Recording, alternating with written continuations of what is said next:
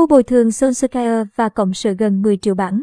Số tiền mua bồi thường huấn luyện viên Solskjaer cùng các trợ lý được tiết lộ sau khi sa thải nhà cầm quân này hồi tháng 11 năm ngoái.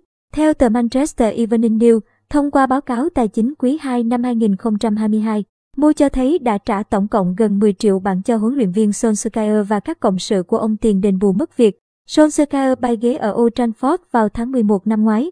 Sau khi chỉ thắng một trong 7 trận Premier League khiến quỷ đỏ kém Chelsea dẫn đầu lúc ấy tới 12 điểm. Ralph sau đó được chọn để dẫn dắt tạm quyền Mu đến hết mùa. Trong khi đó, với việc Solskjaer bị sa thải, các trợ lý của ông gồm Michael Carrick, Kieran Mkhitaryan và Martin Post cũng rời câu lạc bộ. Tất cả đều được nhận tiền bồi thường từ Mu với tổng cộng gần 10 triệu bảng, trong đó Solskjaer hưởng nhiều nhất 7,5 triệu bảng. Tuy nhiên, con số này vẫn chưa bằng một nửa số tiền quỹ đỏ bỏ ra để đền cho huấn luyện viên Jose Mourinho với 19,6 triệu bảng. Báo cáo tài chính của Mu cũng cho biết, lợi nhuận từ hoạt động kinh doanh của họ giảm 88,9% do ngốn vào tiền lương của các cầu thủ. Tăng lên đáng kể mùa này do ký với Rafael Varane, Ronaldo và Jadon Sancho ở chuyển nhượng hè 2021